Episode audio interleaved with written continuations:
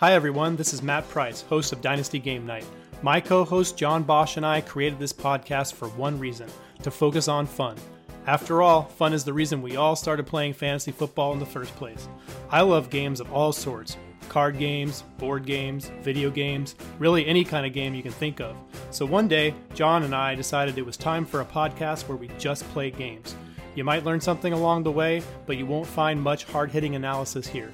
Check out all the other incredible podcasts DLF has to offer for that sort of thing.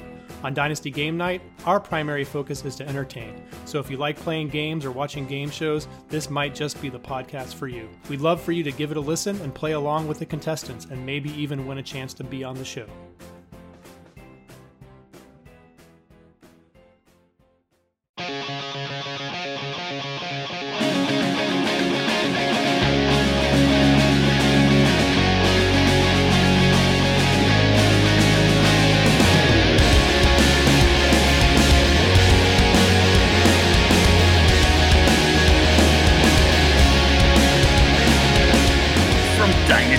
Football.com and the DLF family of podcasts. It's me. It's AdolesFD. Roam in the streets of Superflex City, and this is the Superflex Super Show.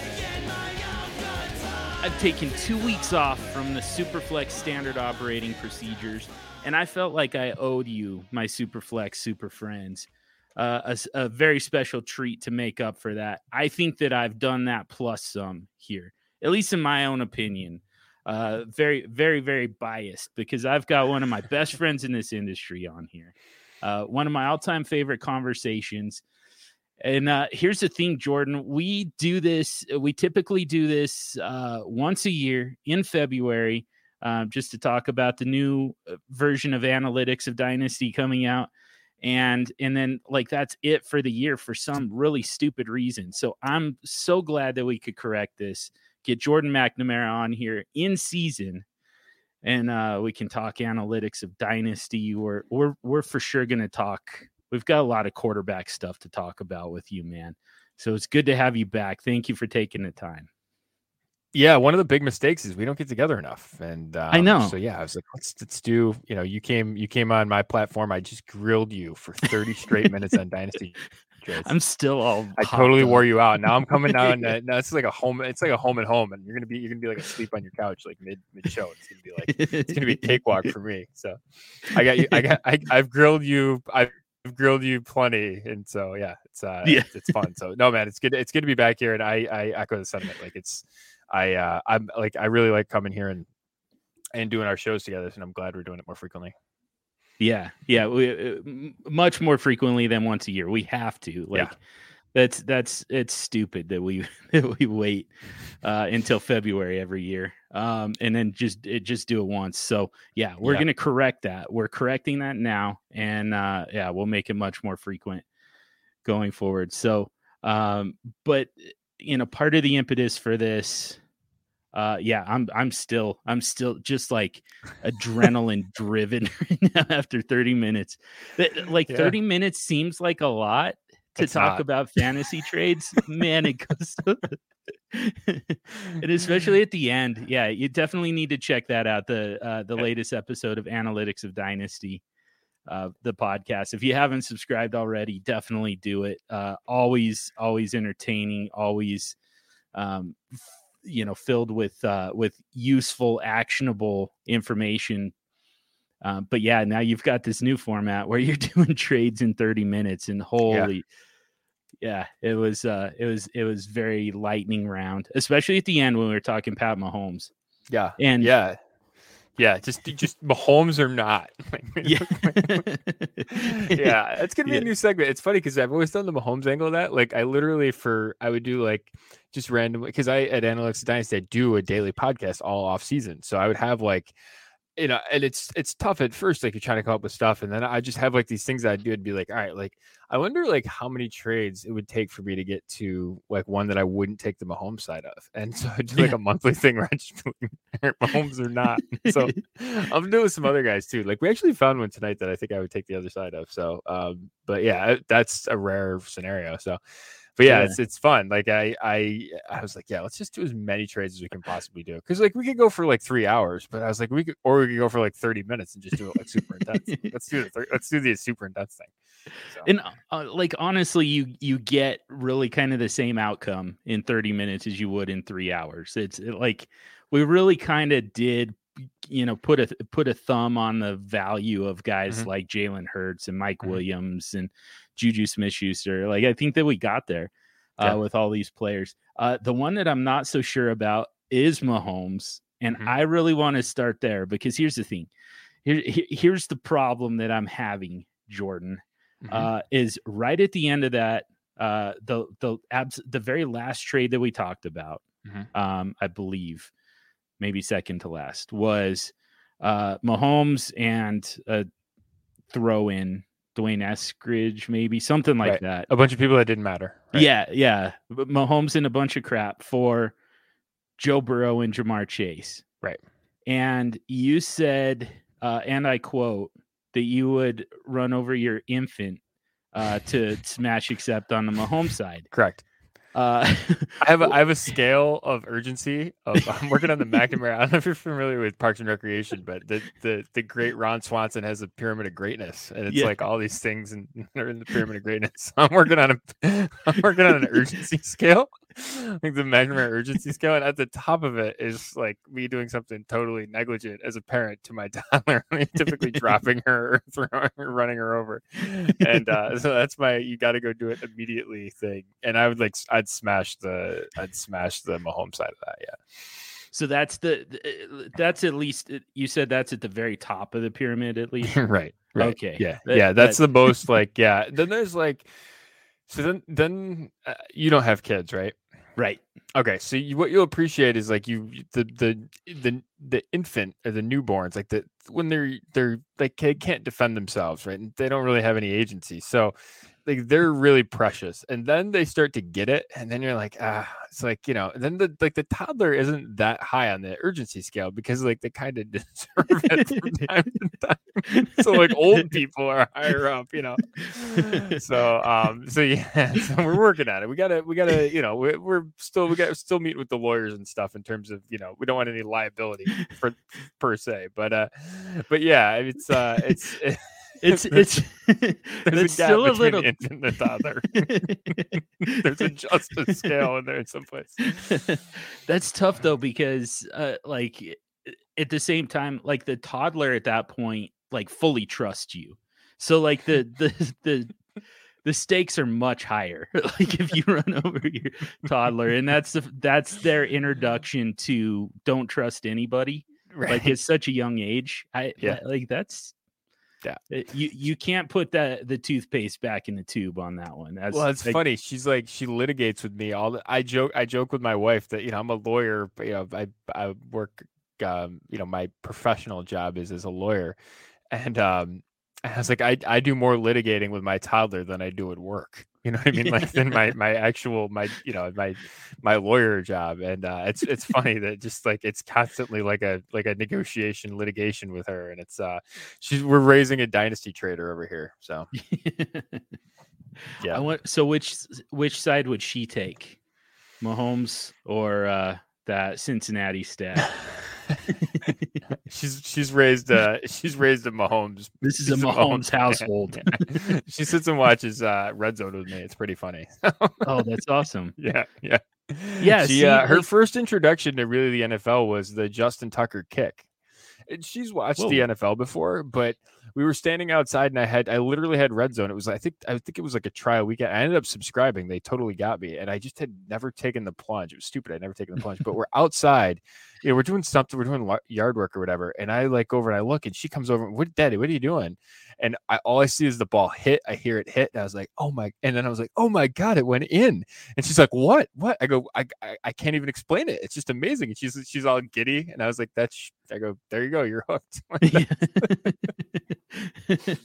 Yeah. Now all we need is a 66-yard field goal every week. Correct. Now she's gonna think that that's just a normal occurrence. right? She was born the weekend of the Nathan Peterman experience. I'm a Bills fan. And so that 5 interception, we were in the hospital with her, and I was holding her during that game. And I remember looking down, I was like, I hope this isn't like what your life is like, because we're going to renegotiate this.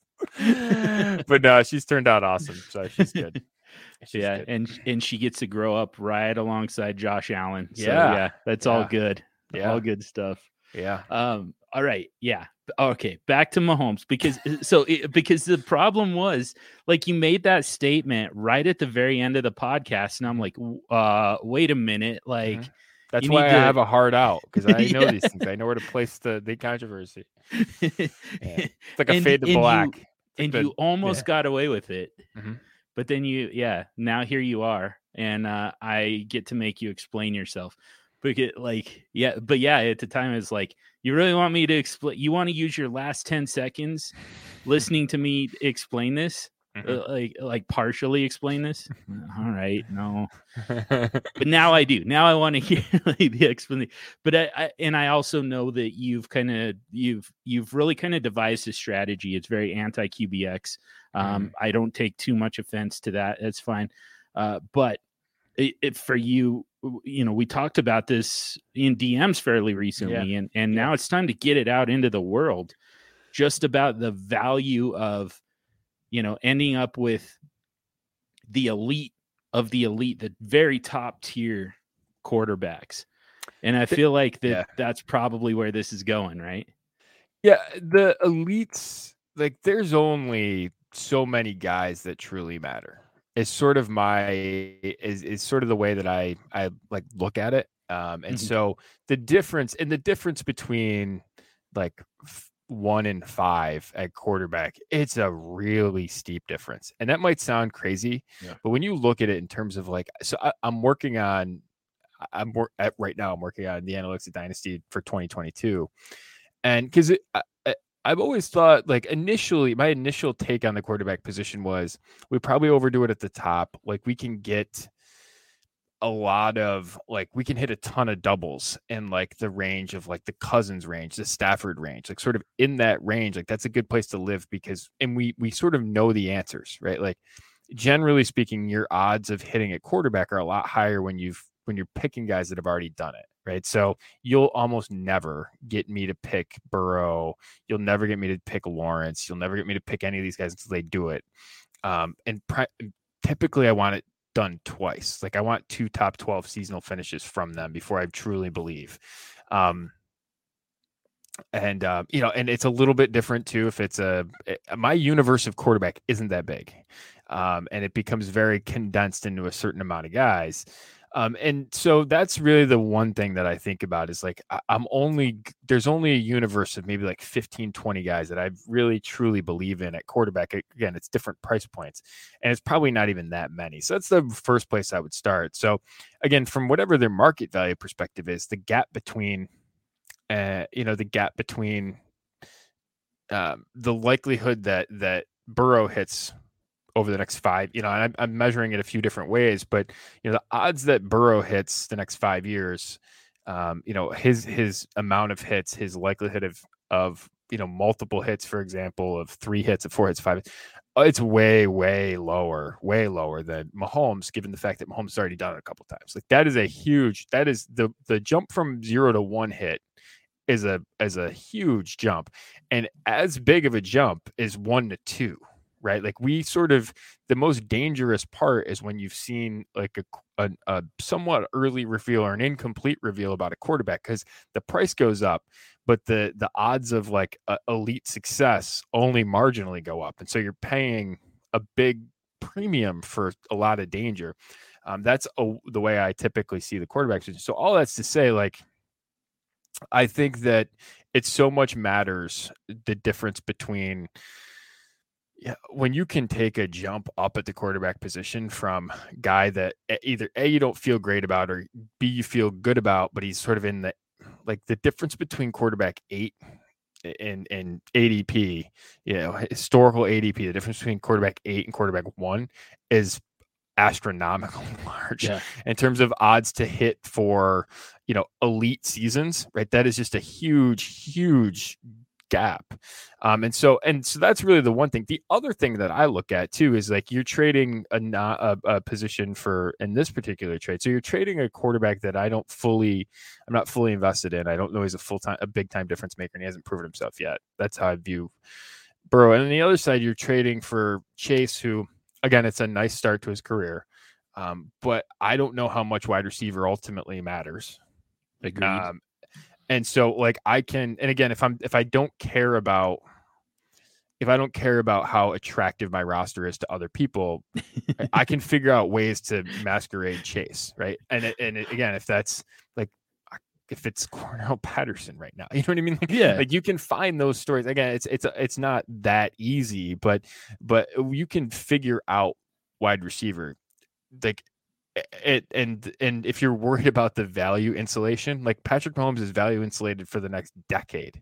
You don't need to worry about that. Like at least I don't think you're going to need to worry about that. And if you start worrying about that, like you should buy more, because like, you know, over the course of the next 10 years, like there's not a safer bet than Mahomes, because outside of injury, I feel really good that he's going to be excellent, you know? And so that's really the way I look at those deals. And so I think you're getting A, the safest asset, you're getting B, by far the best asset, and you're getting the one that makes a difference, right? I mean, you know, I have a team with Josh Allen and Patrick Mahomes, and like, I can be really bad at, like, I don't think I'm really bad. I spent a lot to get them. So I do have a lot of replacement level guys, but it's kind of like the equivalent of having Durant and Harden, right? If the Brooklyn Nets have Durant and Harden and are just going to run those guys out there with a bunch of other guys, right? Like they're going to be like conference finalists at worst, right? That's the level of those high end elite guys. Like that's what it gets you. And that's kind of what you see in Dynasty. Like, you know, I have Mahomes and Brady. Like, I'm 5-0 with an immense amount of points, but it doesn't, like, again, I've hit from other places on my roster to sort of do that with, but I would have one of the 2 or 3 best teams in the league just by that alone, right? Just by live bodies at the other positions. When you look to pay up for something, the easiest thing to ever pay up for is quarterback, because A, you have longevity there typically, you know, outside of injury, like, we kind of know what the future looks like for Mahomes in terms of like, it's safe. He's good. And like, it's of consequence too, you know what I mean? So between the longevity and the consequence, that's a place where I'm fine paying up. So that's really the reason why I don't think there's ever a side of it's rare that I see the other side of a Mahomes trade. I think it's the better side. Does the fact that you're getting a young quarterback to what wide receiver stack, like, does that do anything for you? Does that enhance that side even a little bit? Obviously still not enough to sway you, but you know, does that do anything for you or no? It's no. So much the fact that I think all of these things, like I sort of break my, I'm working on a legitimate, like, pyramid of sort of like what I consider assets. It's you know, will probably be the key feature of 2022 edition of Excellent Dynasty. Everything's pyramids with you now. yeah it's a running gag I've got going on. I kind of like it. Yeah, just like it's a little bit tougher to do in graphic design than I was hoping, but I'll get there. I think, like, as you look at it again, there might only be of what I would consider like star assets, the guys that really truly make a difference, in terms of like high end hits, you know, it happening multiple times, like those sorts of things that I really measure for. It's only like 20 guys, 25 guys at the most. And then after that, it's a big drop down in terms of odds of hitting and those sorts of things, and sort of, you know, what your expectation is.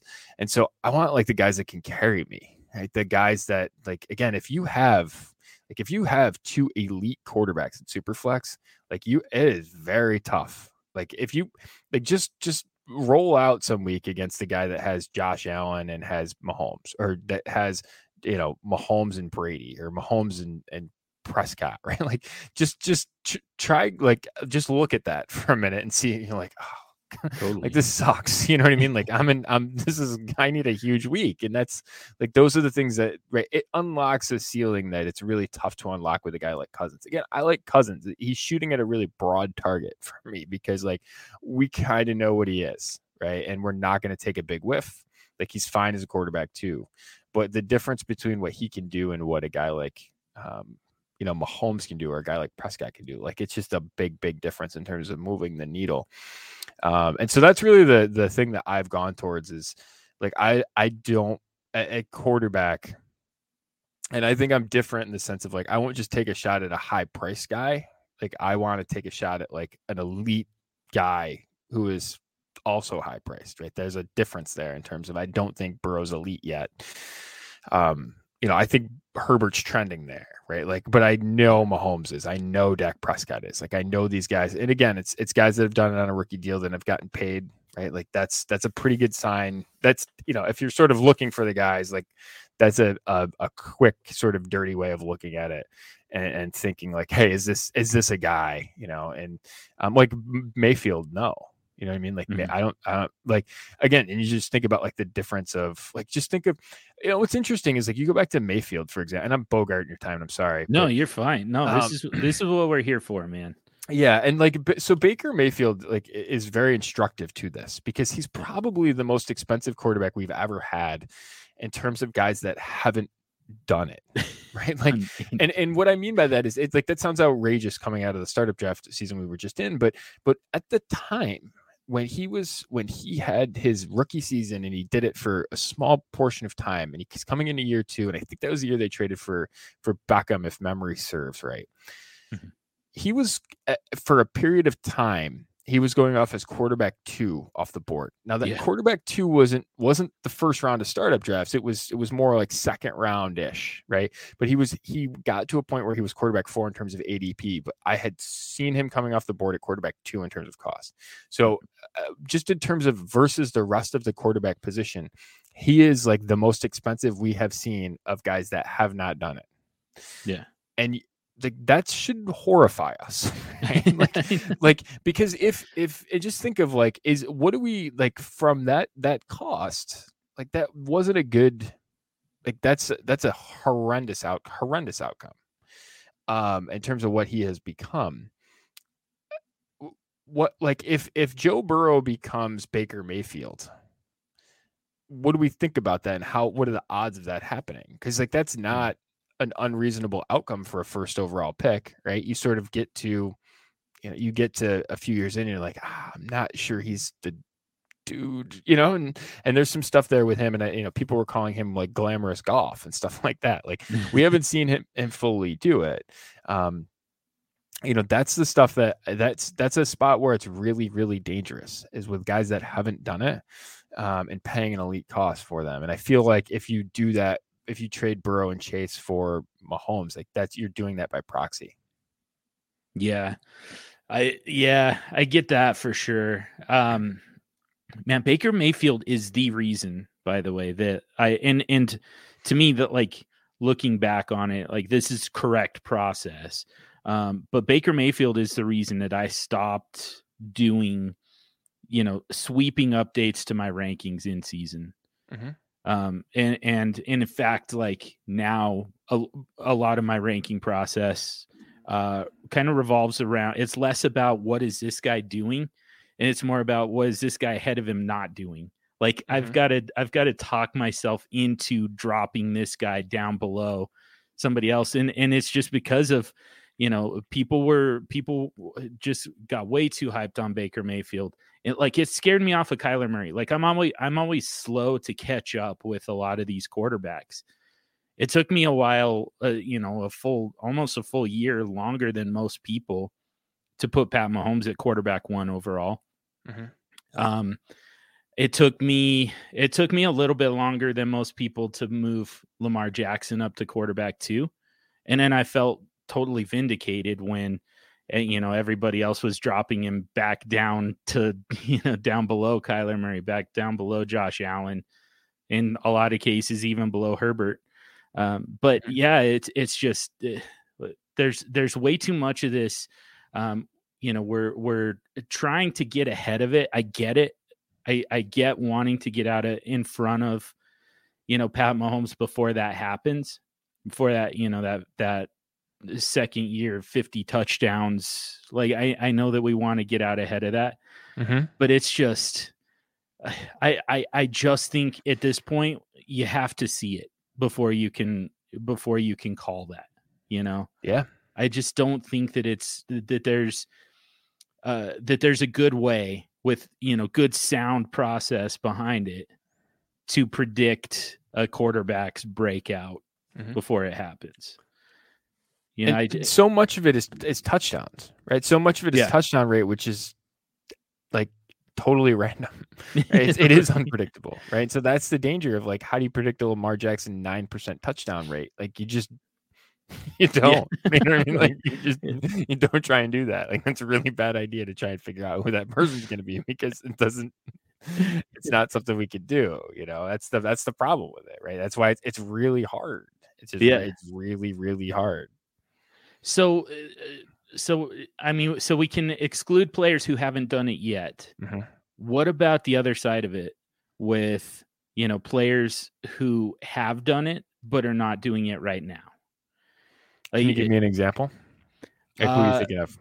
Aaron Rodgers, because I mean he's really been okay this year. Like, he's not that far off of his, you know, his career efficiency numbers right at the moment. Week 1 was god awful. They really kind of treated that as a preseason game. You know, they and I feel like you do almost have to just wipe that one out. But even without that, he's certainly not on the pace that he was last year. And it's kind of been like, we know that that's still in the range of outcomes. I mean, you know, the quarterback, 2 or 3 overall last year, depending on the scoring settings, league MVP in his oldest season, you know? So, like, I don't think that we can take away that from his range of outcomes this year when it was still there last year. I just don't think anything has changed enough. But we're not getting exactly what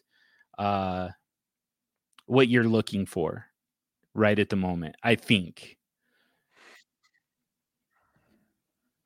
Yeah, no, I would agree with that. I think you're seeing some natural regression, right? Which is, hey, did we think he was going to go 9% touchdown rate again? No, like, he's back close to his career average of 6.1. Like, okay, like, that's kind of what we would have expected, right? Like, you know, so you sort of have that, right? And then you know, you think you look. I don't know in terms of what his pass. I'm just checking right now. You know, last year he dropped back to pass. You know, over 40 times a game. Now we're a lot less than that, right? So now we're dropping back, you know, 35 times a game. So there's a big difference there in terms of, you know, it's 6 less times per game you're dropping back, and you're seeing some regression in the performance, right? You know, I mean, he's down a half a yard in terms of yards per attempt. Like, you look at his PFF grade, it's, you know, one of his worst in recent years. Again, it's early, so we'll see, and those things move around. You know, all you need to do is see, like, a Josh Allen performance from the other night, and he goes up. Like, all you need is, like, a Davis Mills performance from week 5, and all of a sudden your grade goes way up. Like, it's shocking. But, you know, so, like, he's turning the ball, you know, so a little bit higher turnover rates and a little bit less elite throws, and, like, all of a sudden, like, that's kind of where you find yourself. You know, but again, he's one that I would say, like, at his cost. Again, this is sort of the why I would say, like, he's a target player instead of spending, you know, 2 rounds higher at, like, Joe Burrow or at Trevor Lawrence. Like, you're shooting at a huge target, right? Like, I mean, with him, like, with taking Aaron Rodgers, like, even if Aaron Rodgers isn't elite, right? Even if he's not spectacular, right? He's still, I mean, he's basically, if we wash away week 1, you know, he's basically, I'm just sorting for week 2 through, you know, again, it's how fair is that, we'll see, but he's you know, we'll sort of, let's let this bake out over the course of the season. We'll have a better idea. But if you just want to wash away week one for a second, just look weeks 2 through 5, quarterback 8. Like, you're not feeling like it's fine. Yeah, he's fine. That's why you shoot at a big target, because like it's not trying to sharpshoot. It's not trying to sharpshoot, you know, a starter season out of Trevor Lawrence, who is not doing that. You know what I mean? Like it's not. That's the. Right, I would much rather shoot at a big target like Rodgers, because even if you miss, that miss is highly fantasy viable. Yeah. So I guess though, like if you're trying to build that firewall at quarterback and superflex, you know, at cost, does it make more sense to trade for Dak Prescott or Aaron Rodgers? Like if they're both at like right at market value. Which is probably a difference of 2 startup rounds minimum, I think, at this point. I mean, I think the difference between them, like Dak Prescott's my quarterback too. I think the difference, again, I would wonder what the cost between the two of them would be. Mm-hmm. But I think, I mean, I would take at cost, I'd rather have Prescott. I just think. The longevity aspect of it. Like, again, I like so this isn't an anti-Rodgers thing. Don't get me wrong on that. Like I really like Rodgers, but I just think in terms of the just when you look at it, I think you have a higher floor and ceiling for Prescott over the next like 3 to 5 years, and you're entering a decline phase for Rodgers. Again, he's probably going to change teams. Like, you know, you've got all that stuff going on, and like I am pretty confident in how good Dak Prescott is. And so that's for me, like he's my quarterback too. And I've sort of been on that for a while. I would rather have him at his cost right now than Rodgers. So who are those elite tier guys that you would specifically target? So actually I think I need to back up. We need to, because, you know, part of our conversation, it entailed a trade that you made for Dak Prescott, and, you know, it felt like a heavy trade. I think that a lot of people would view it as more heavy than it actually was, because it was, you know, it was what, 3 first round picks. I forget what it was. I got to check. It was something. I know it was a lot. It was something I usually don't do, which is interesting. But we were in agreement that that's a good price to pay, and it's worth it, you know. And kind of what we were talking about is, you know, it's really just like it's really hard to find an overpay for those elite tier guys. And I was kind of talking about, you know, I had done an episode of Superflex Super Fridays live on YouTube most Fridays for those who haven't been joining. You know, for an AMA session almost every Friday. But anyways, we have been talking about a trade involving Justin Herbert, and it was somebody willing to pay up. It was like, you know, I've got a lot of depth. I've accrued a lot of draft capital. You know, I really kind of have some trade ammo here, and I'm a strong contender right now you know, I already have, you know, I want to say it was Josh Allen already on roster. And so now, you know, just to supplement that, like kind of the one position that I feel like I could really upgrade is that second quarterback. I want to go get Justin Herbert. And we were talking about some trade scenarios, and I was like, you know what, here's my actual answer though. If you're willing to pay what it takes to get Justin Herbert, then you're, you know, pay a little bit extra to go get Pat Mahomes. Right. Like Pat Mahomes is a much greater difference maker, even with how as good as Justin Herbert looks right now in that Brandon Staley system. You still just get a much higher, much safer floor from Pat Mahomes. Yeah. And so, you know, it's like if you're willing to pay that price for Justin Herbert, just do it for Pat Mahomes. Right. Right. And I think the thing too that people get nervous about, right? Like, and I was this guy, I have changed because I've appreciated the difference making.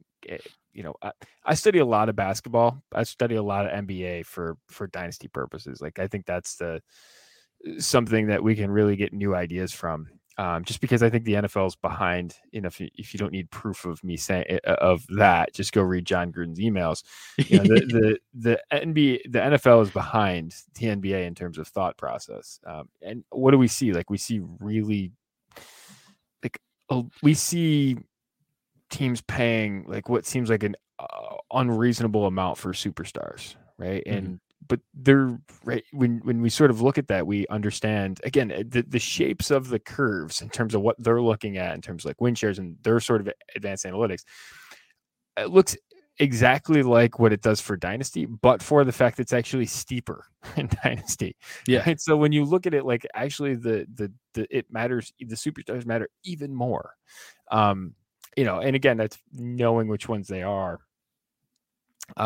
So again, I sort of look at that and then it's all right. If the superstars matter a lot and the guys that aren't superstars probably aren't mattering all that much. And again, we have warp concept, you know, wins over replacement. You just look at the points curves and, you know, and you're just trying to, you know, for example, like a running back 22, like if Mike Davis finishes his running back 22 this year, for example, it doesn't like Mike Davis last year was more impactful than Mike Davis this year. And he played a lot less games because he did it. You sort of knew when he packed a punch, right? Like you knew that, like, again, like you could sort of team up a spot this season that has a couple of Madison weeks in it. It's got, you know, who knows, it's got a Zach Moss, a home game. And like, you could sort of piece together games along the way that are going to way out produce Mike Davis. And so you sort of look at, and I'm just using Mike Davis as a proxy for that range of the position. Doesn't really much matter, right? Because you can figure out other ways to do it. And if you're going to do that, right, like that's a fine price to pay to move up the board at quarterback, right? Like, mm-hmm. and so what you see is like those ranges are really flat and you can figure out ways to masquerade them. What you just can't do is figure out ways to masquerade It's just really tough to figure out ways to sort of get elite quarterback production consistently when you don't have elite quarterbacks. It's really tough to do it. Now, I know you can play matchups and stuff like that, and we can sort of talk about that. That's some conversation we had. Yeah. And I think it becomes like, if you want to do that, you can, but the problem is it becomes, you have to sacrifice something in that, right? You have to sacrifice doing it at different positions. And, you know, you're doing that at a sturdy position and not investing a lot in it. Whereas then you sort of have to invest more higher prices at less sturdy positions, which isn't the way that I would typically want to do it. Yeah. Which I mean, that kind of starts getting us into QBX a little bit. And what mm-hmm. I will say is, you know, it starts with the acknowledgement that, yeah, it's like, it's tough to piece that together to a point where like, that's why I'm taking five or more quarterbacks, mm-hmm.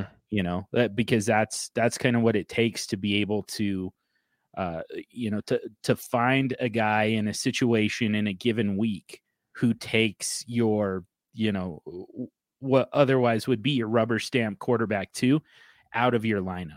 Mm-hmm. Like that's kind of what it takes. I mean, the other, there's also some, you know, so some security to it. The fact mm-hmm. that, you know, we've got bye weeks coming up and we've got, you know, injuries have hit just as hard as they usually do. And, yep.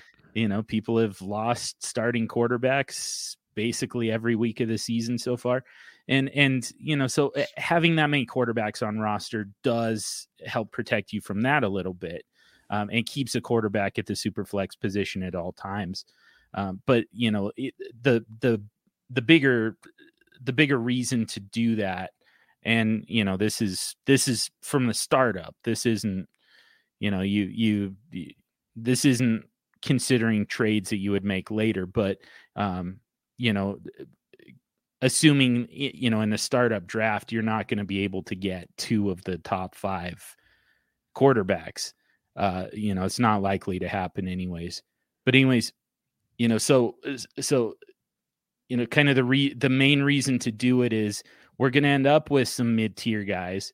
And so, you know, you get a few of them and then you can kind of piece it together every week. That super flex position is up for grabs.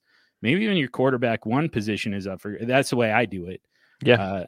A lot of people don't, It can't quite go that far with it.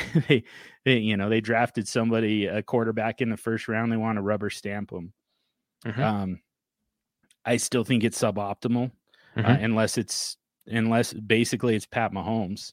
Mm-hmm. He's the one guy who gives you a top 12 week essentially every single week.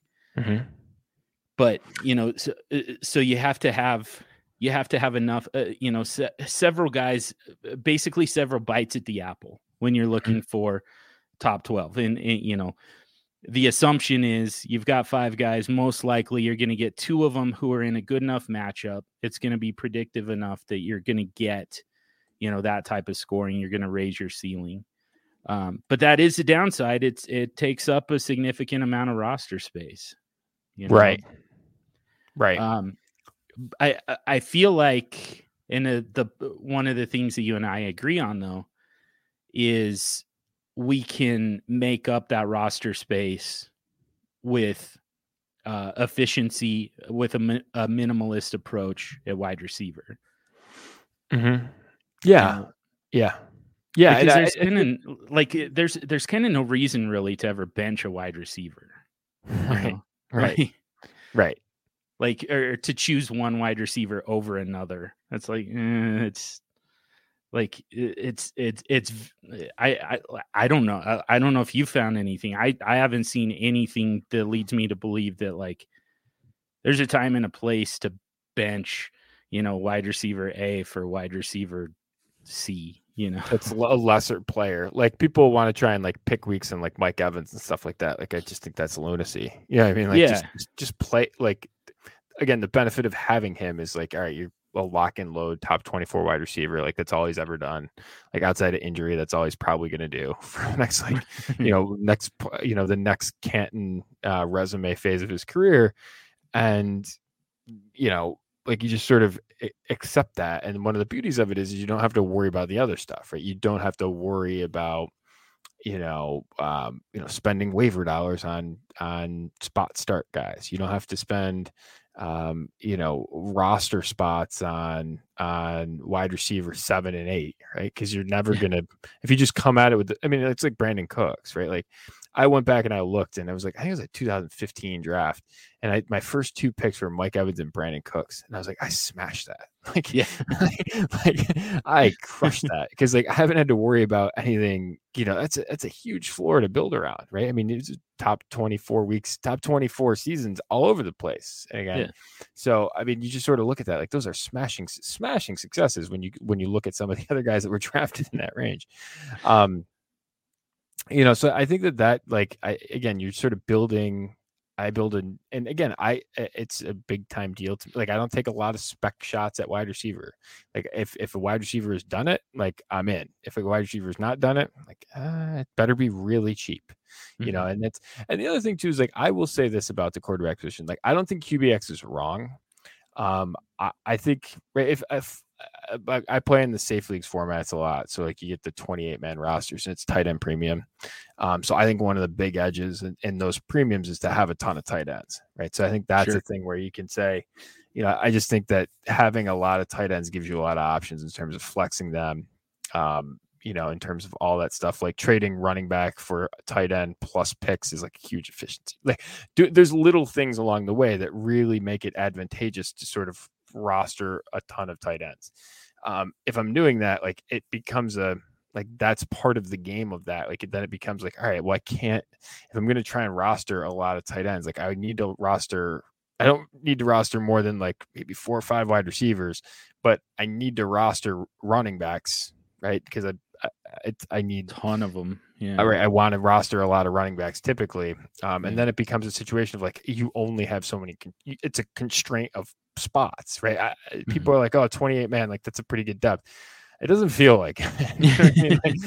It then certainly doesn't, not when you're taking like spec bids on like, tight end 3s, Like, yeah, it's just not, so it becomes very much that. And I'll say this too, like I think one of the things in Dynasty is like, you can listen to, you or your subscribers can listen to, me or whoever it is. You can right? You can listen to all the advice you want, but ultimately at the end of the day, you have to build a team that is sort of in your mind's eye. Right? Yep. Like you have to sort of build it the way that you see it and how you feel comfortable. And so like I have done things, I have specifically tried to do things that have forced me to put myself in uncomfortable situations because I'm giving advice to people, right? Like, cause I do things that I have the ability to do things, you know, playing enough leagues that I have the ability to try different things just so that I can tell other people like, hey, this is a good idea or it's not. Like, hey, here's the struggles of doing this. You know, you play some different formats, doing those sorts of things. But generally speaking, the way I see the positions is like, all right, Alexander Mattison in week 5 is a really easy decision. Like some things in life are not hard.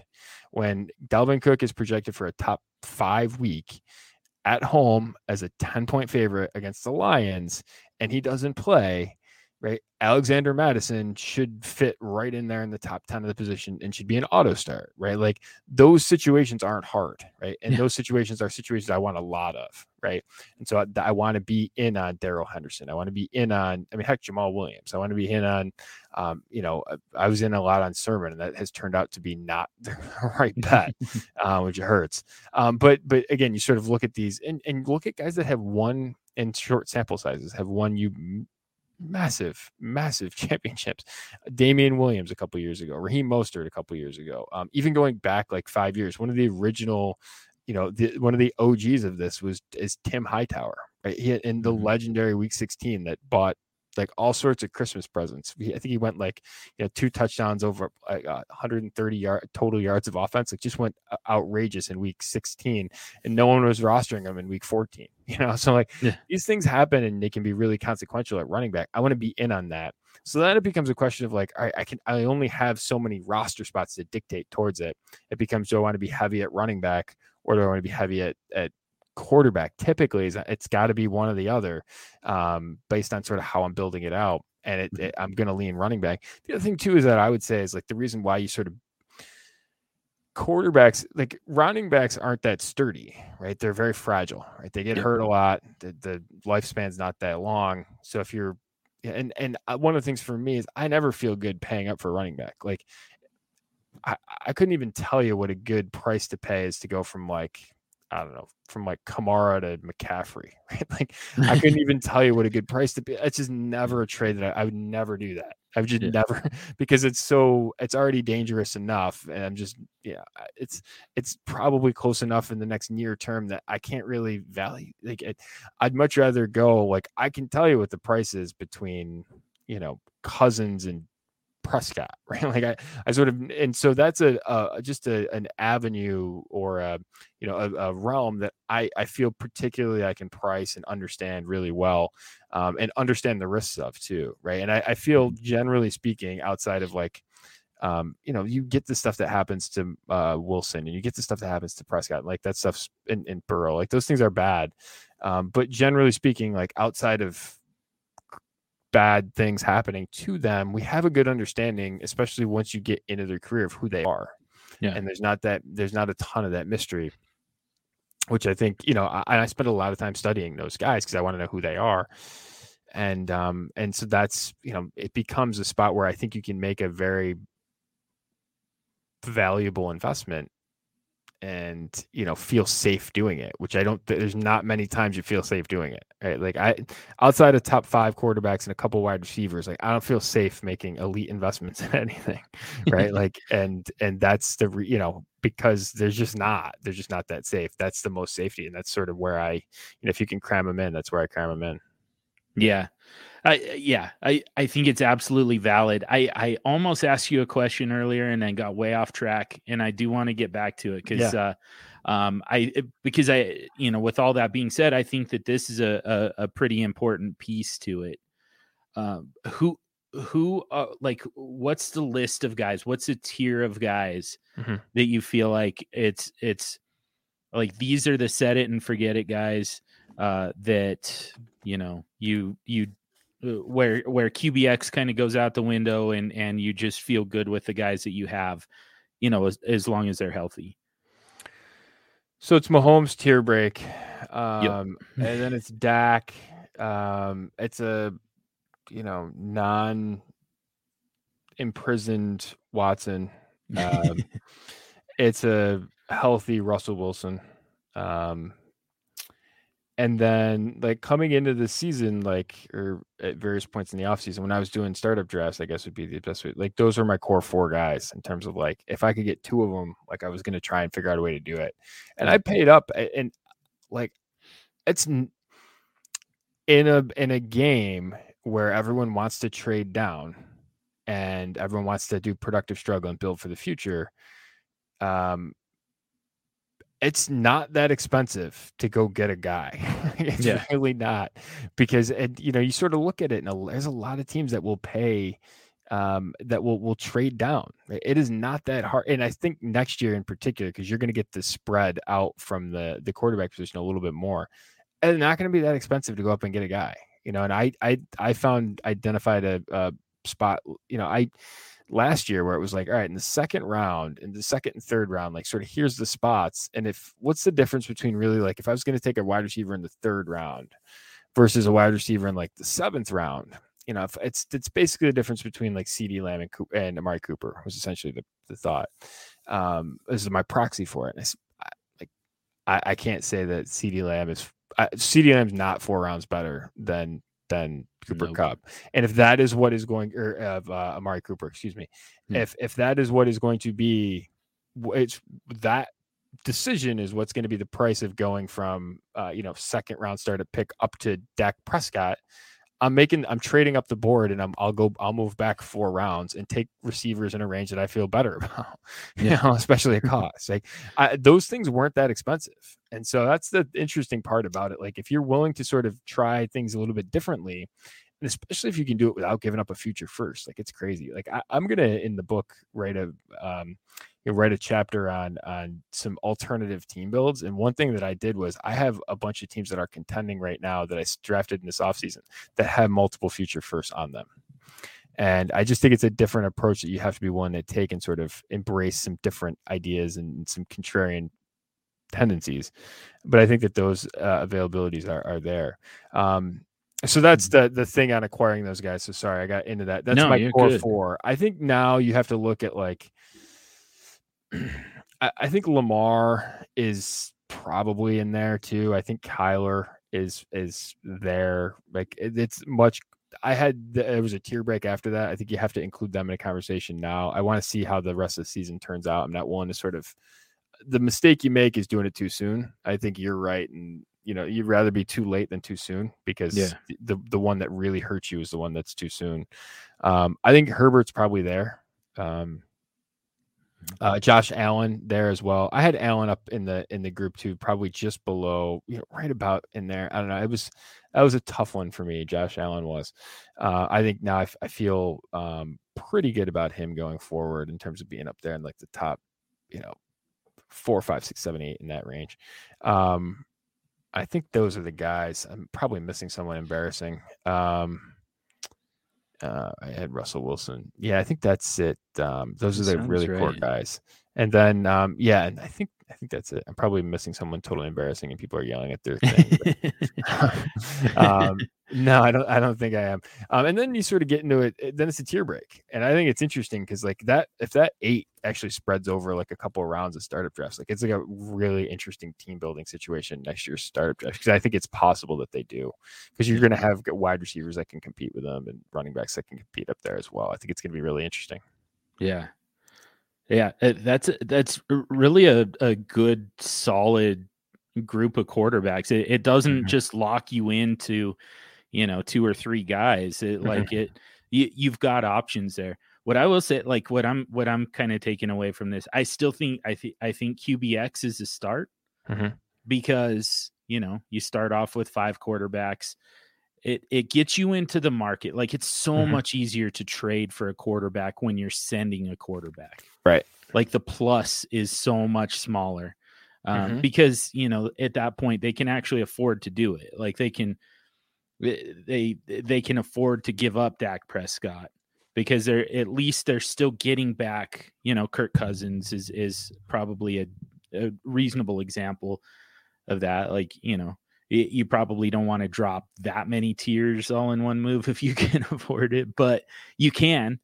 and you still have a quarterback, you know, at Superflex if you're, you know, if you're the one giving up Dak Prescott. So, you know, I just from kind of a value perspective, I think that it's so much easier to trade from one quarterback to another, whether mm-hmm. you're going up or down. Mm-hmm. I generally have been, I've really kind of been preaching tier down, and you know, and again, you kind of playing matchups, but I think that this is valid. I think that there's the potential here, because like you could conceivably give up, you know, quarterbacks 4 and 5 for a new quarterback 2 out of that, you know, that group of elite guys that you mentioned. Mm-hmm. I think you can probably get that. Like we had a trade that we talked about on your show. There was like, it was Zach Wilson and another quarterback. It might have been Baker Mayfield for Mahomes. No, it was Zach Wilson and I got it right here. Zach Wilson and oh man, where did it go? Was it Mahomes or was it Dak? Might have been Dak. Maybe. Yeah, I know which one you're talking about. It was it was two quarterback, or maybe Daniel right. Jones. No, it was Zach Wilson and yeah, let me see. I'll look for it. Yeah. I know which one I know what the trade you're talking about. I can find it really quick. Yeah. But I mean, they weren't exactly world beaters at quarterback, right. But like they're most likely number 4 and 5 on your roster if you did go QBX. But like that's a good move for, you know, for a team that's looking at a rebuild. It's a good mm-hmm. move for them to make, and it's a good move for you to make if you've got the 5 quarterbacks, you know, to drop down to 3, but 2 of them are elite, you know, and so they're generally every week starters. You still have a backup, you know, for bye weeks, for injuries. And you could play. I still think you can probably play matchups from time to time. I wouldn't want to miss out on like my quarterback 3. Like call it Jalen Hurts. You know, maybe mm-hmm. he's still number 3 for me in that scenario, and he's going up against like right now the Chiefs is that's the. Mm-hmm. the matchup you want, but you know, Detroit, like you don't want to miss out on Jalen Hurts against Detroit. Right. You know, like you can still play those matchups. So like, right. I think that there's a marriage between these two essentially. Right. Yeah. And I it's interesting because the trade you were talking about is Wilson and Hurts for, it was Kyler Murray. Kyler Murray. Oh, there you go. Yeah. Yeah. And I mean, it's all about like what you want to invest in, and I think there becomes an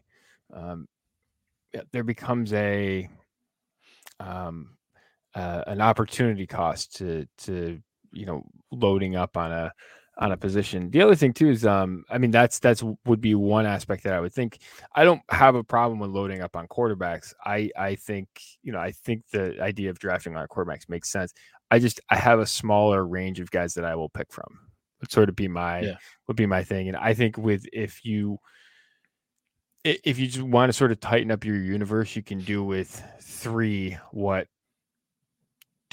drafting 4 would give you, right? Because I think you could tighten that up and sort of give yourselves better probabilities with 3 than if you were just sort of picking between 4 at cost, you know what I mean? Because there's certain things that you can just look for that are just going to improve your odds. So that would be one thing. The other thing, I think you have to be, you know, people get in love with rookie quarterbacks. I think there's really easy ways to do this. Mm-hmm. Right? I mean, it isn't hard in terms of some of the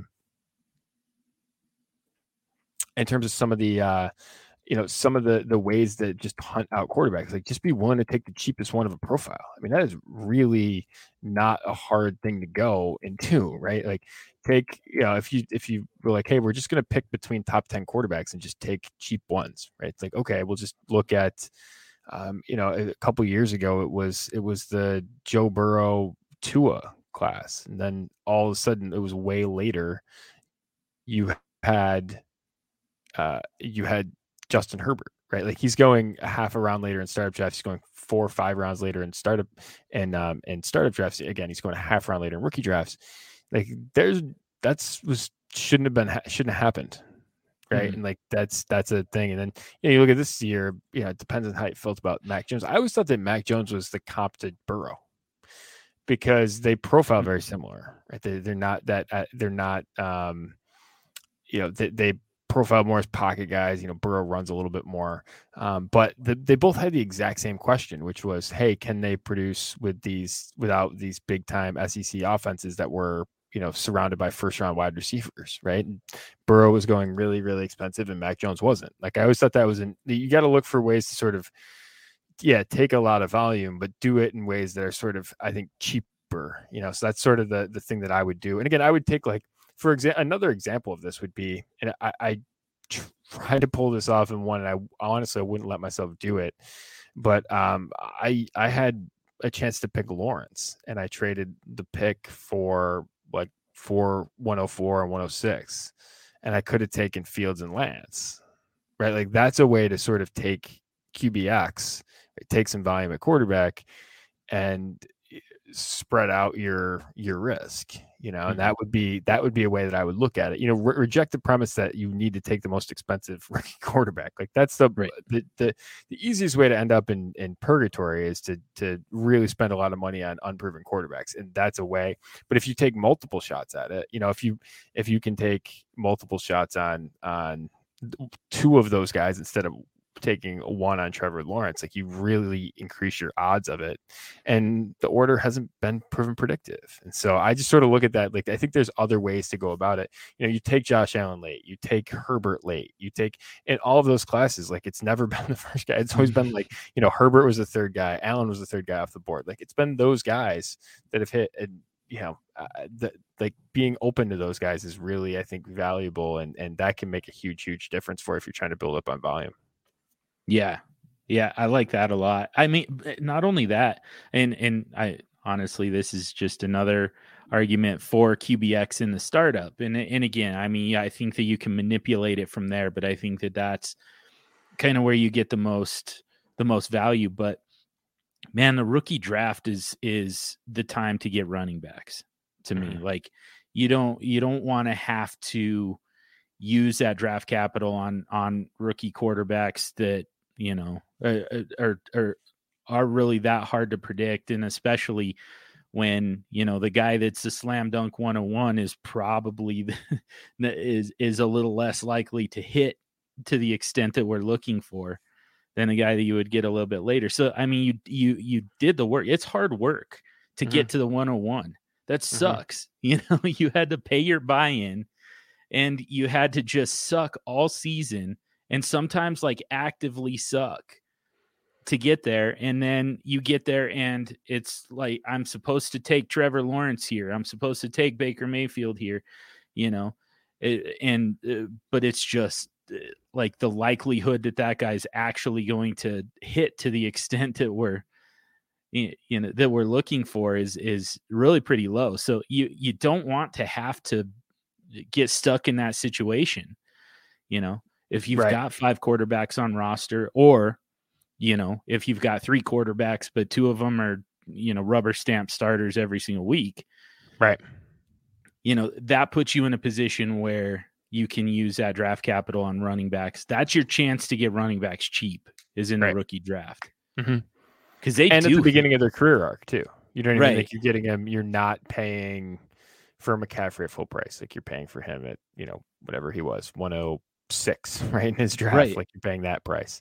I'm totally with you, and you get a pretty immediate return. Like they actually kind of support the quarterbacks that you have, because they start doing it pretty much immediately. You and I talked about something on a prior in a prior show, and it might have even been the one that we lost to the to the universe. But it's like outstanding, like 45-minute conversation that we didn't record. So these are the best ones, by the way. Like the best podcasts I ever do are the ones I don't record, because, and there's no one, and listen, there's no one that can debate that with me. Like, I know I was there. I was talking. I know how good it was. And, But no, the it's interesting because like you see, and again, you keep going back and you just look at who the best quarterbacks are in a class, and it hasn't been. Again, it's really tough to get these right, but like Dak Prescott is in the fourth round. Again, I'm not advocating you sort of like just litter your team with fourth round quarterbacks, but you sort of get the idea. You know, it was after Goff, it was after Wentz. Remember the Wentz is better than Prescott debates that happened all those times. Like Mahomes was the second quarterback off the board behind Trubisky. He was, in some spots he was third in terms of super flex drafts. Like, you just look at these things, you just go back, like these things are pretty consistent. Like if you want to take depth if you want to build depth, there's definitely ways to do it. That are, I think, different too. And, so I'm working on this rebuilding project, and it's kind of horrifying. And so when I look back at some of the decisions that I made, and I've written, and I have what I call the AOD rebuilding guide. And I've went back and I rebuilt some dynasty teams, and I looked at the history of some of the decisions that I made. And I had in the first AOD, I had written a rebuilding chapter. It was a case study, and so I went back and I looked at it, and I sort of re-commented on it and some horror, and then I did one more recently, and I think the thing that you said is right. I'm never going to go deep in a huge tank again. Those days are done. But you can really pivot off of if you do it right, you can absolutely pivot. I have multiple teams right now that are just they're teams that weren't competitive last year at all, that are up at the top of the board right now. Right. And again, there's a lot of energy that went into that. But none of the energy was spent up at the top of the rookie board, right? It was all, hey, let's figure out a way to move down, pick up a Kirk Cousins and a move down from 101, I think I moved down from 101 to 103, and I got Cousins and Mark Andrews added in, I think it was multiple pieces that went on, but that's the sort of stuff that you can do in rookie drafts, which is just incredible, right? That's again, I don't want to take the bet on Lawrence. I could take a similar bet on what I think is a similar bet on Fields and add in more known assets. You smash that, right? So you sort of look at these things, there was some stuff in there that I was able to do with those deals.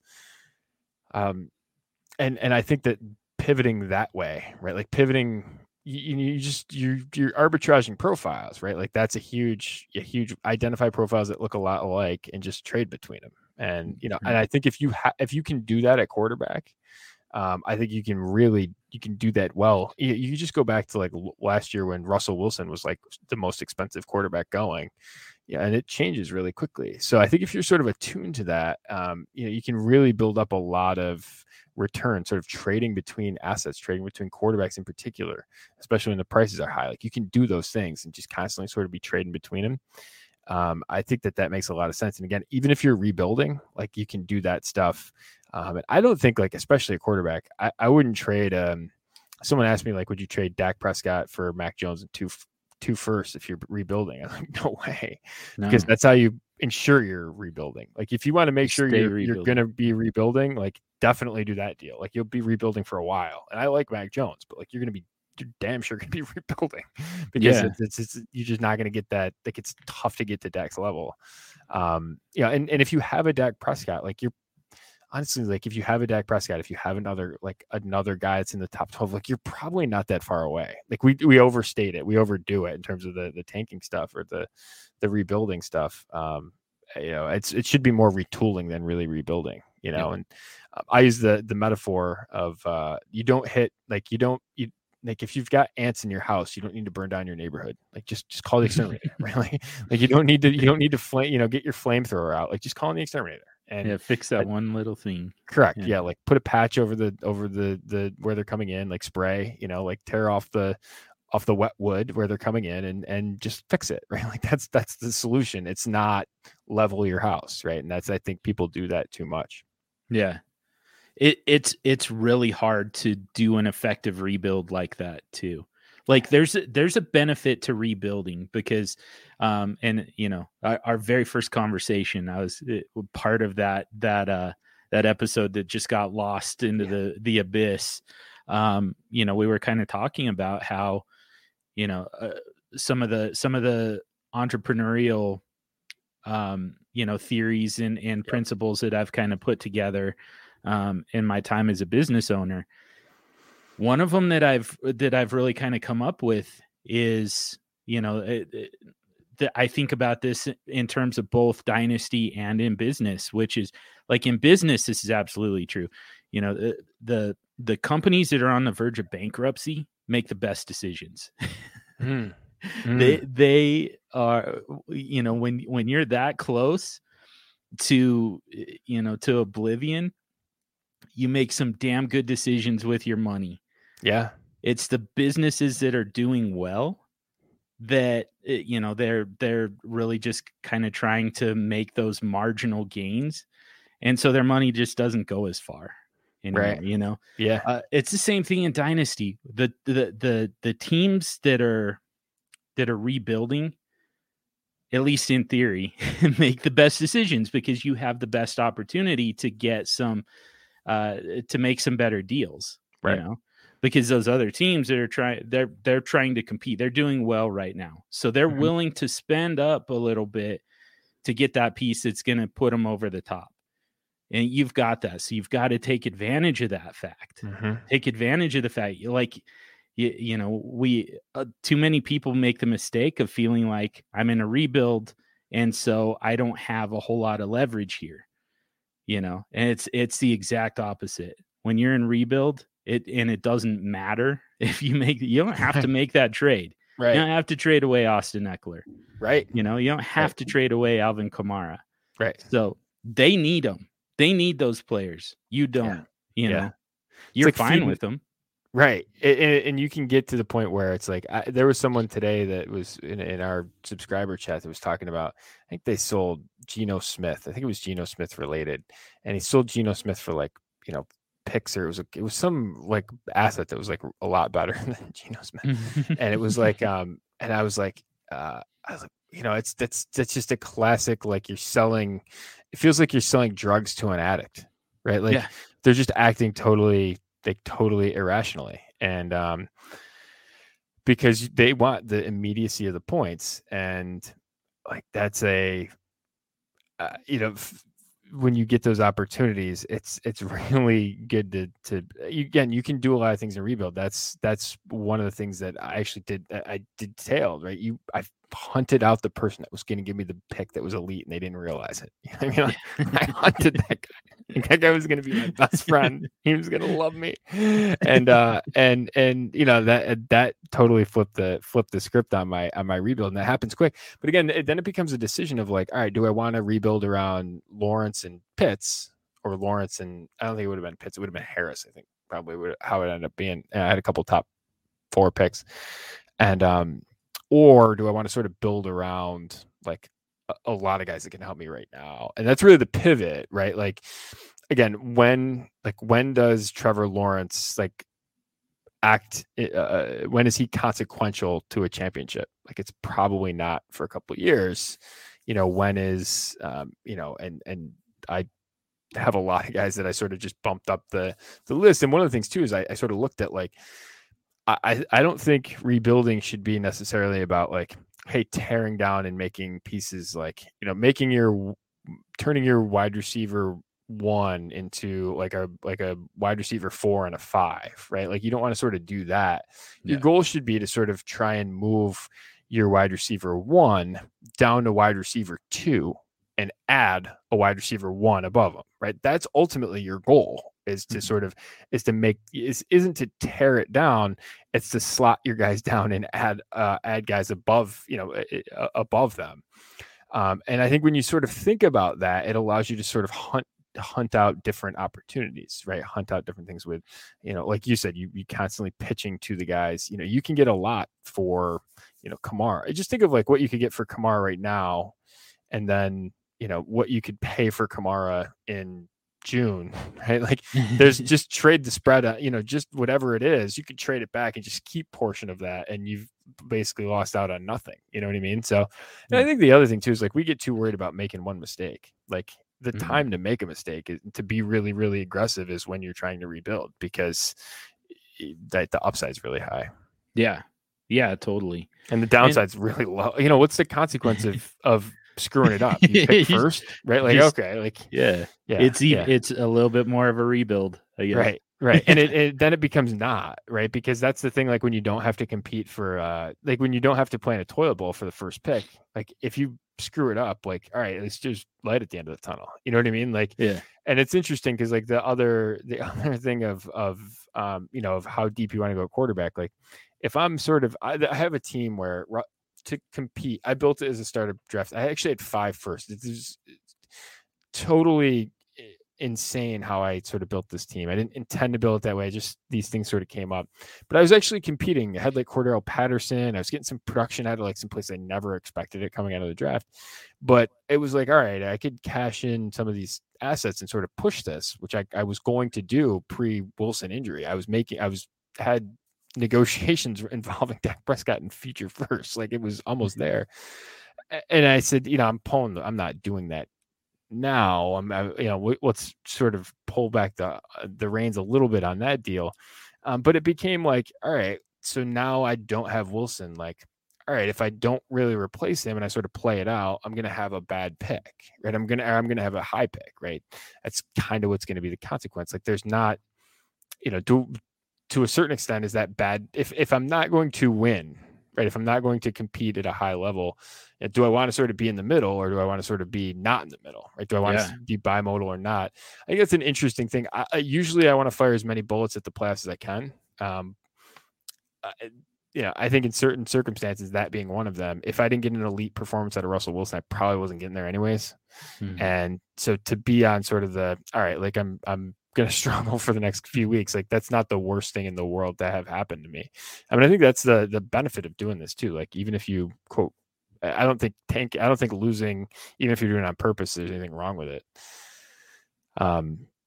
Because the system's built to reward you for doing that, right? If people didn't want you to do that, then don't reward picks to the worst teams, right? Don't reward them randomly or make you play for it, right? Like don't let you do that. And, you know, that's the thing that, you know. And don't make each individual buy in to this league. 'Cause like at that point, you know, with that transaction, their fiduciary responsibility is to their own roster.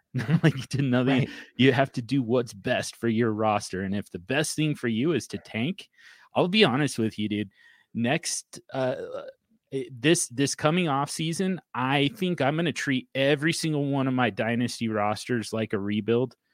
There's some of them that are probably going to be good enough to just kind of, you know, reload them a little bit. Mm-hmm. But the rest of them, I just want to, and I'm a firm believer that you can accomplish a rebuild in one off season. Yep. Minimum. Mm-hmm. Or at the most, actually. Right. Yeah. Right.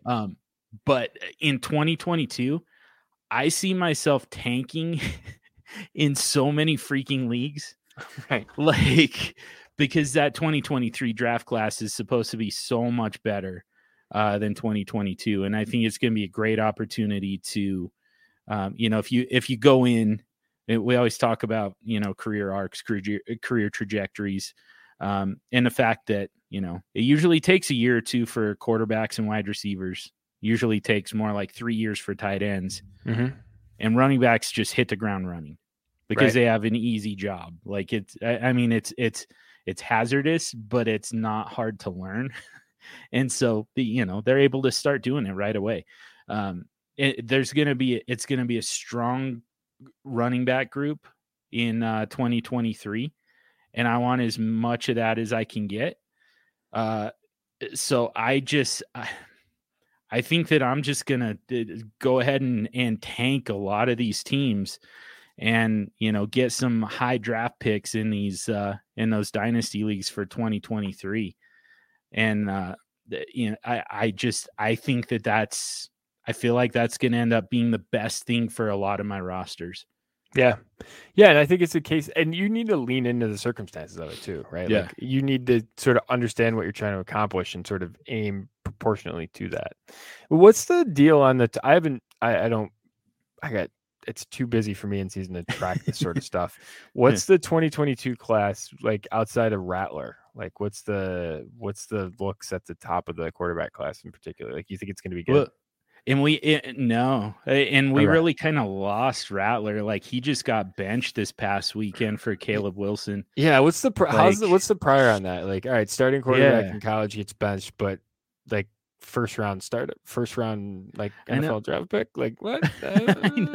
Yeah, it feels very unlikely, doesn't it? Right. Like, yeah. I don't know. I mean, maybe that was just kind of a one-time thing. Maybe it was because, like, I didn't actually watch the game.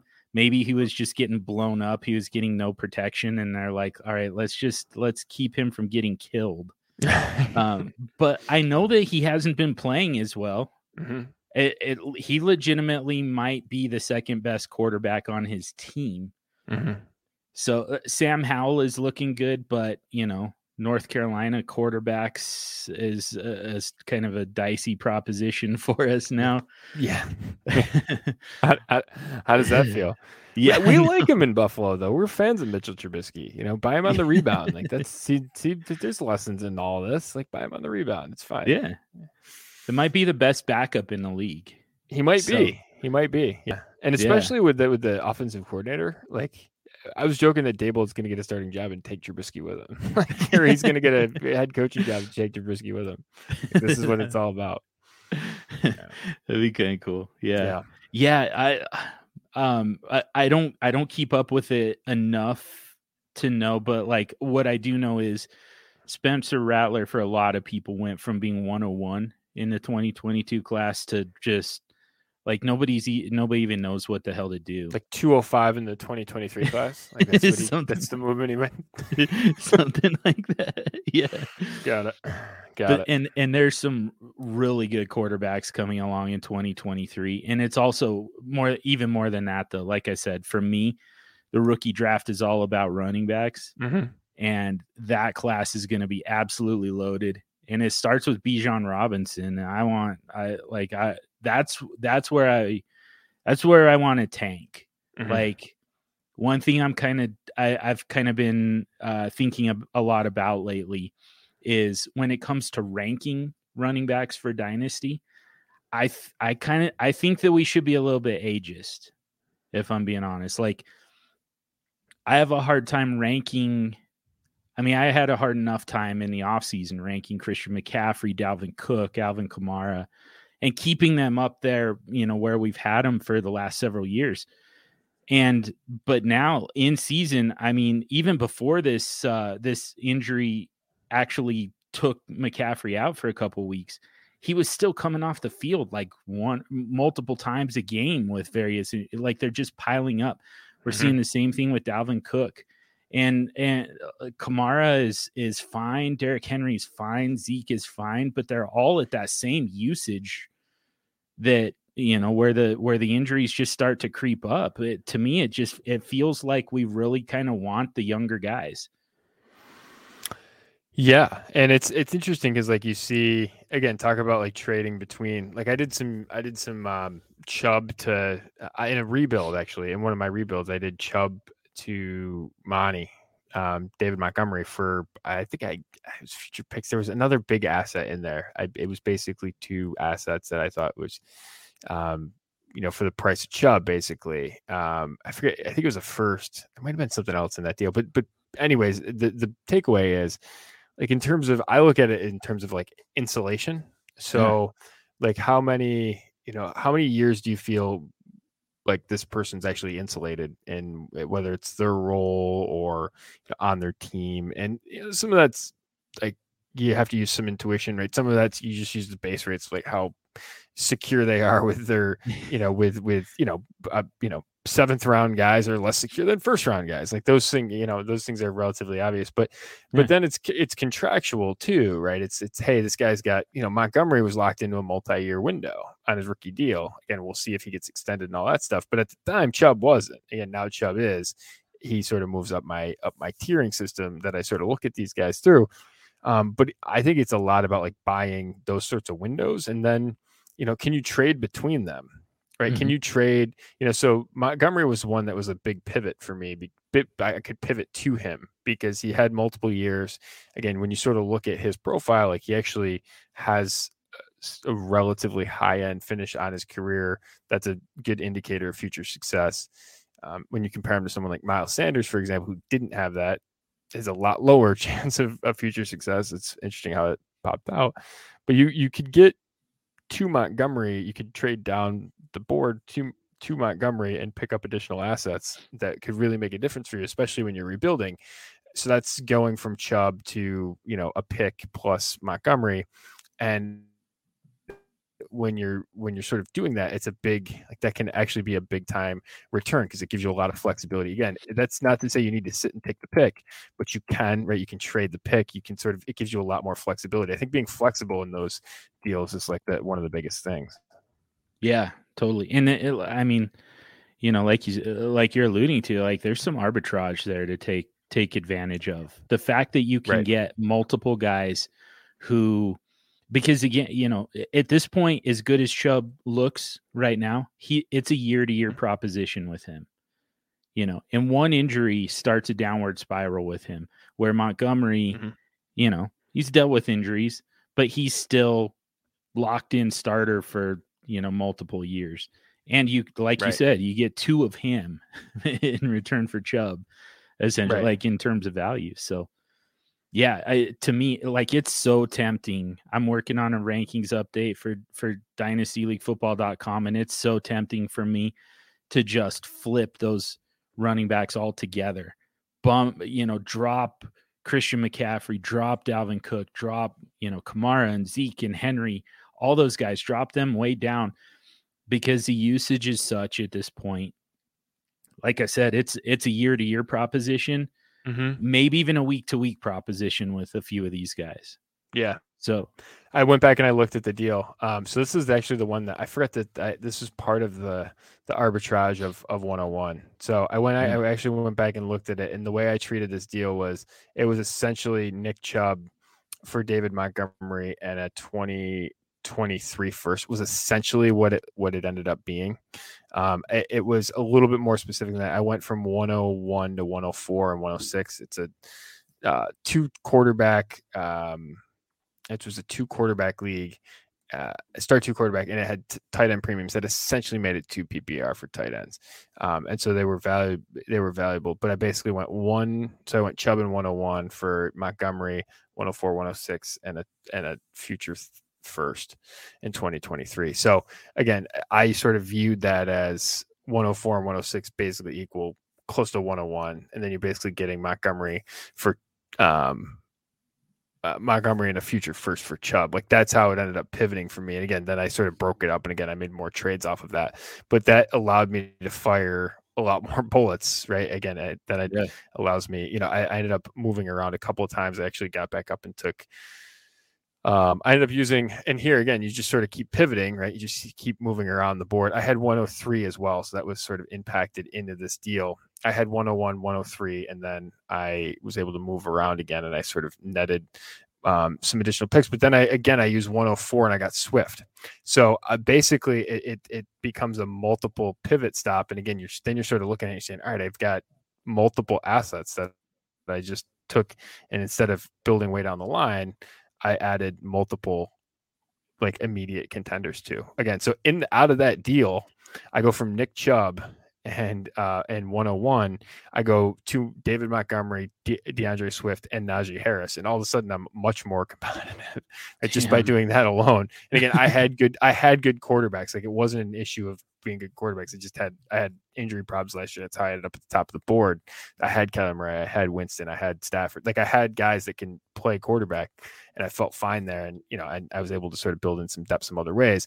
But all of a sudden, just being willing to sort of move around and sort of and do some different things, you're able to get three pieces that instantly sort of help me contend. Obviously, Montgomery's hurt now, but Swift and Harris are a big part of why I lead the league in points. I went from 101 to leading the league in points 5 weeks in. Those things are very possible, and I think we underrate that. And those guys will likely keep you there next year too. That's right. That's the thing about it. Right. Where you would probably be close to there with Nick Chubb right now, but yeah, again, it could throw you into a rebuild in a year when there's not a lot of help coming in the rookie draft at running back. So yeah. I like that, man. We're definitely over time. Sorry, but no, not your fault. I mean, I do this when I'm by myself. Like, I've got negative reviews because I talk just by myself with no other voice on here, and I talk for close to 2 hours sometimes. So, I'm trying to cut them down a little bit, but when we get Jordan here, it's just impossible. So I don't know. Just give me a bad review then, whatever. Before we let you go though, I do, cause we're on the topic, you tweeted the other day, about, if you were to embrace a rebuild right now, when do you expect to have it, to be ready to compete? And, like I said, to me, my overall opinion is you should be able to complete a rebuild in, a matter of months. Like, I think that you could conceivably rebuild starting right now and be ready to compete by the time fantasy playoffs roll around. I think that you could do that. I also think that it's totally acceptable in this very specific case to do a year and a half long rebuild. I think I'd be fine with that as well. But I'm curious what your answer is. Every time you tweet something, especially a poll, like I've figured this out by now. I've cracked the code. Like I've oh dear. I read you like a book, man. I know that when you tweet a poll of any kind, you already have the answer in your mind. So let's hear it. It's usually something I want to write about. It's okay. Almost always my polls almost always are something I'm thinking about writing about. They're rarely like just randomly done. I'm almost always in the thought process of writing something. And so this is right. I'm in the middle of writing. We're talking about a rebuilding book, right? You know what I mean? This is what I was working on. And I didn't really talk about why I was doing it, but yeah, it's usually intentional. Those things take time. Like, they're hard to do. And it takes me drafts to get in those polls right. I think, I wrote in this edition, this rebuilding edition, I went back and wrote, book review is not the right word, but like critiqued my own prior rebuilds. And I just looked at how I treated DeAndre Hopkins, and I was in dope in how I treated DeAndre Hopkins. Again, at 24 years old, this was 2016, 17. He was the season that he had the really like bad variance year. He was coming off. He had 151 targets and finishes like wide receiver 26. It's almost impossible to do. Him and Robinson actually did it in the same year. They had the same amount of targets and finished like with the same points. And finished outside the top 24. It's almost impossible to do that. And they both did it that year. So I ended up pivoting off of him, and I made so many mistakes in the same trade that it was just comical. And looking back in hindsight, I traded basically DeAndre Hopkins, and I think I got back Melvin Gordon. There was a couple other pieces in it, but the key piece was Josh Doxson was like a key piece to the deal. And at the time, I believe it was right after Doxson's rookie year, if memory serves, that's when the trade happened. And again, there was a little bit of pick movement, but it was like a couple spots. Like, again, it was really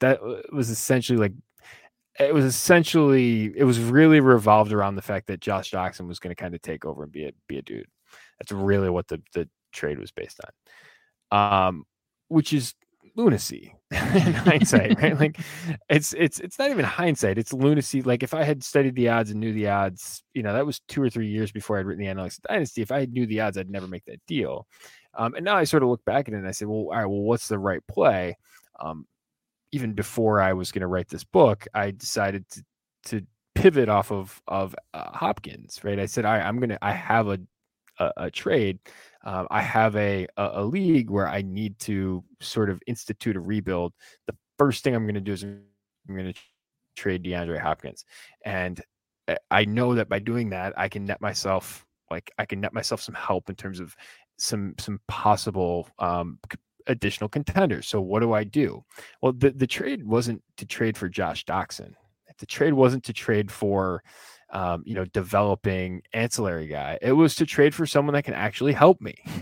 Right. And I said, well, let's find a profile of a guy that looks a lot like DeAndre Hopkins and do basically a trade, what I call an arbitrade, right? An arbitrage trade, right? You're just using, you're solely hunting out a profile that looks a lot like DeAndre Hopkins at a different price. That's exactly what we're going to do. So I traded DeAndre Hopkins for Keenan Allen, Jameis Winston, and Darrington Evans. That was last February. And I said, that's basically the angle on it, is to try and get myself some flexibility, right? So I don't think that the projection between Allen and Hopkins is all that much, but I think Winston can help me. Again, I'm not sold on Winston helping me, but I think he's an asset that I can use in the near future to sort of pivot off of. And again, so then I pivot and I sort of go through the whole thing in the book.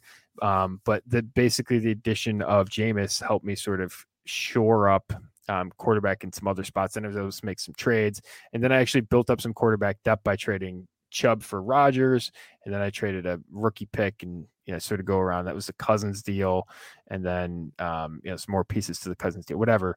But then I'm ultimately able to, a couple months, like 6 weeks later, trade back Jameis Winston for Josh Jacobs and some pick help. You know what I mean? So I didn't have Winston on my lineup for two months, but that deal ultimately becomes Hopkins for Keenan Allen and a core running back, right? Mm-hmm. So again, I haven't taken Keenan Allen and made him, or I haven't taken DeAndre Hopkins and made him my wide receiver 4 and 6.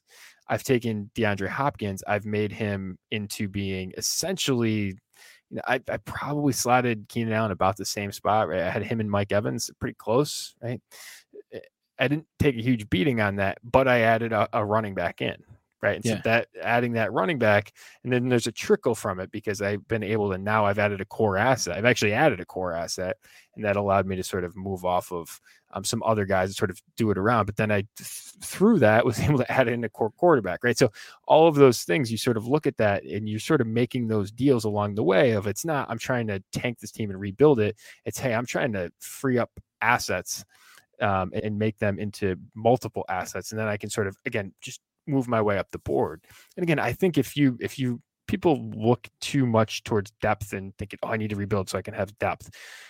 You need to rebuild the top of your team, and then the rest of it will take care of itself, right? Like, again, if you're worried about what the back end of your roster looks like, the main thing is to keep the main thing the main thing. It was one of my things my professor said when I was, and the beauty of it is its simplicity and its rhythm, right?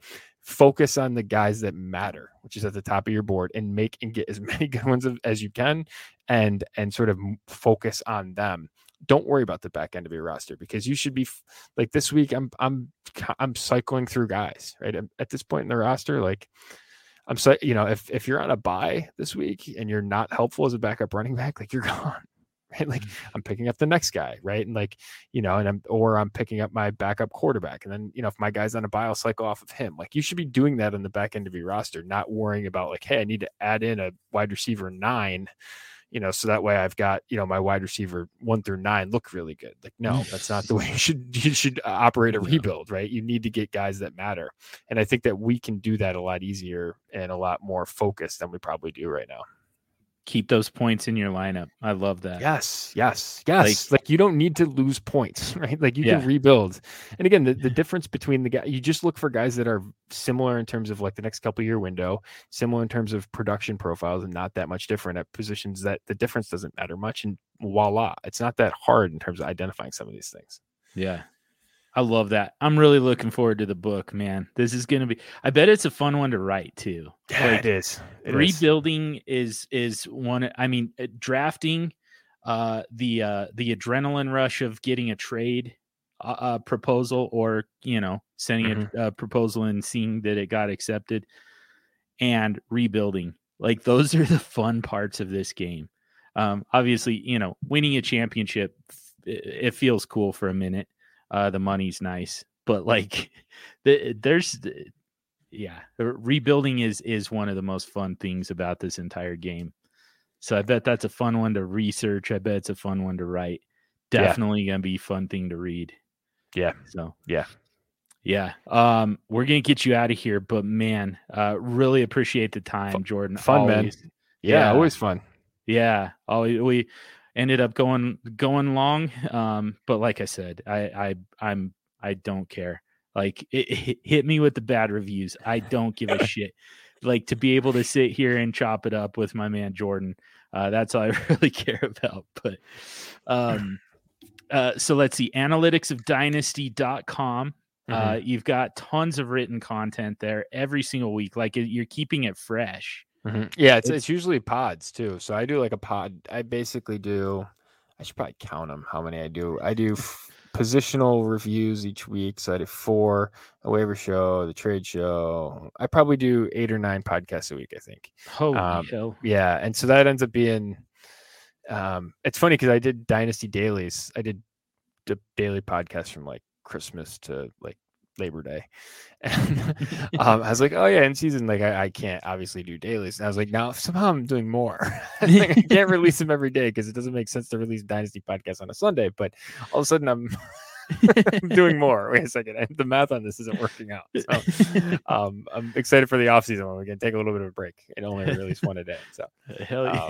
But yeah, it's fun. So yeah, it's that. And again, so I sort of have you I'm in your ear most days for your Dynasty content, and obviously the books and stuff are over there as well. So nice. Yeah. And are still doing Football Guys?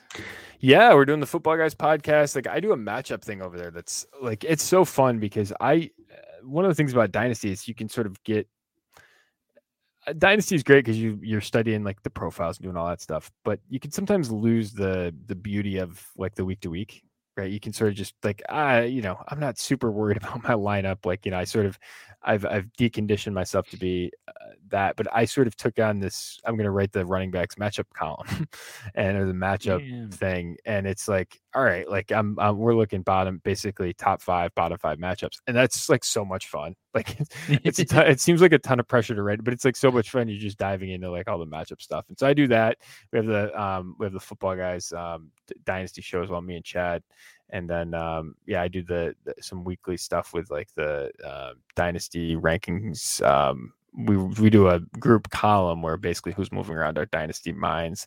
And then, I'm actually on the roundtable this week too. So we have the weekly roundtable, and this is one of my weeks to cover. So all of it's good stuff, and it's fun. It's damn, dude. Yeah, it's fun.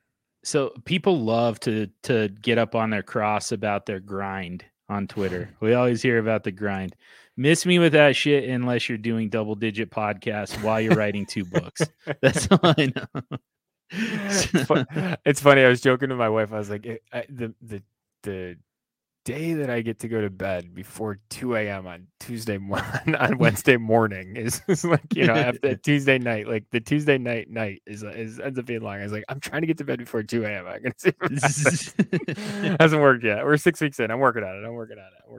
So, but it's fun. It's awesome. It's a labor of love, right? It's fun. So I haven't, I'm up until all hours doing those things, but I haven't worked a minute of that. So it's fun. That's the dream right there. Mm-hmm. So, and it's all super useful stuff too. So definitely make sure you check that out. So Jordan's not staying up all hours of the night for nothing. But yeah, we're already paying attention. I know that. At McNamara Dynasty.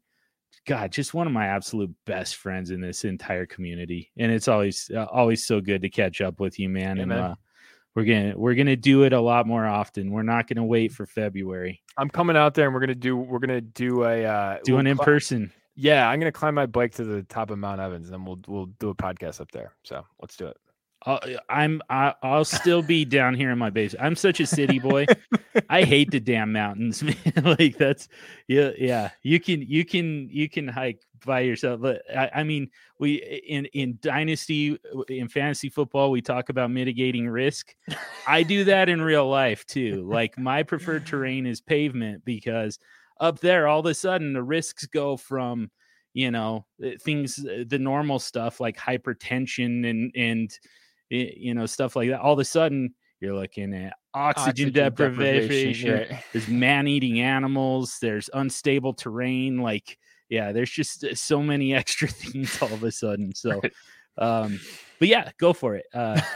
I'm sure that'll be fun for you. It'll be great. It'll be great. I'll bring my computer and I'll dial you up from there. It'll be good. It'll be yeah. I will run over my unborn infant to not climb freaking my there you go. Mount Evans, not Mike Evans. Yeah, that's at the top of my pyramid. You got it. Climbing is got stupid. It. Not counting it. Got it. Got it. We figured out our priorities. All right, man. Thank you for your time. It's always fun to talk to you. Let's wrap it up there for the week. And as we do, ask you for a quick favor, if you haven't already, subscribe to the podcast wherever you listen to podcasts. If you've already subscribed, if you rate and review, it helps me to get out to more listeners and really touch on the topics that are the most useful to you, our super friends. You can get at me. I'm just gonna stop saying DM me, tweet at me, whatever at Superflex Show. It exists, but that's about it. Like I barely look at that. Just get at me individually at Superflex Dude. Jordan's at McNamara Dynasty. We're both always happy to answer questions, retweet trade polls, etc. So yeah, get at us there. Thank you to Heart and Soul Radio for the song The Addiction that we use as our intro and outro music. And this episode was dedicated in loving memory to James the Brain Catullus. Thank you to DLF for the platform. Thank you to Heart and Soul Radio for the music. And above all else, thank you for listening. Until next week, stay sexy and super flexy.